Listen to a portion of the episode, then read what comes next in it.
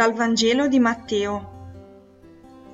In quel tempo, vedendo la folla attorno a sé, Gesù ordinò di passare all'altra riva. Allora uno scriba si avvicinò e gli disse, Maestro, ti seguirò dovunque tu vada. Gli rispose Gesù, Le volpi hanno le loro tane e gli uccelli del cielo i loro nidi, ma il figlio dell'uomo non ha dove posare il capo. E un altro dei suoi discepoli gli disse, Signore, permettimi di andare prima a seppellire mio padre. Ma Gesù gli rispose, Seguimi e lascia che i morti seppelliscano i loro morti.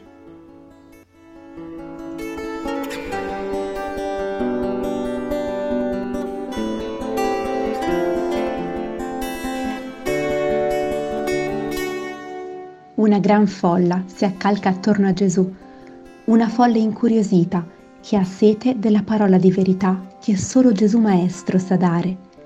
Noi facciamo parte di questa folla.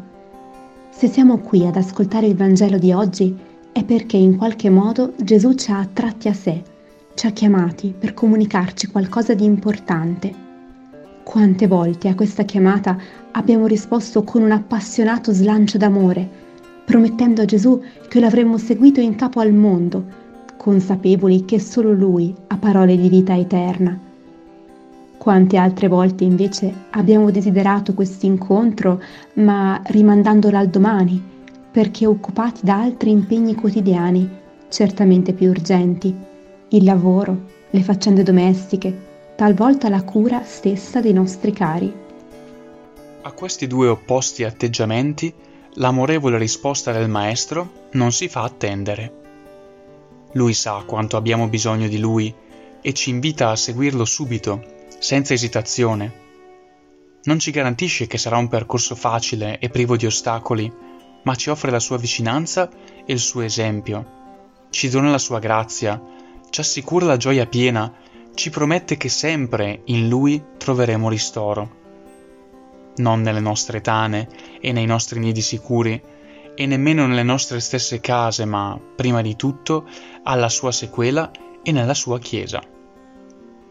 Ed io credo che la Chiesa sia la casa di noi cristiani. Sono pronto a mettere la mia vita al servizio di Gesù.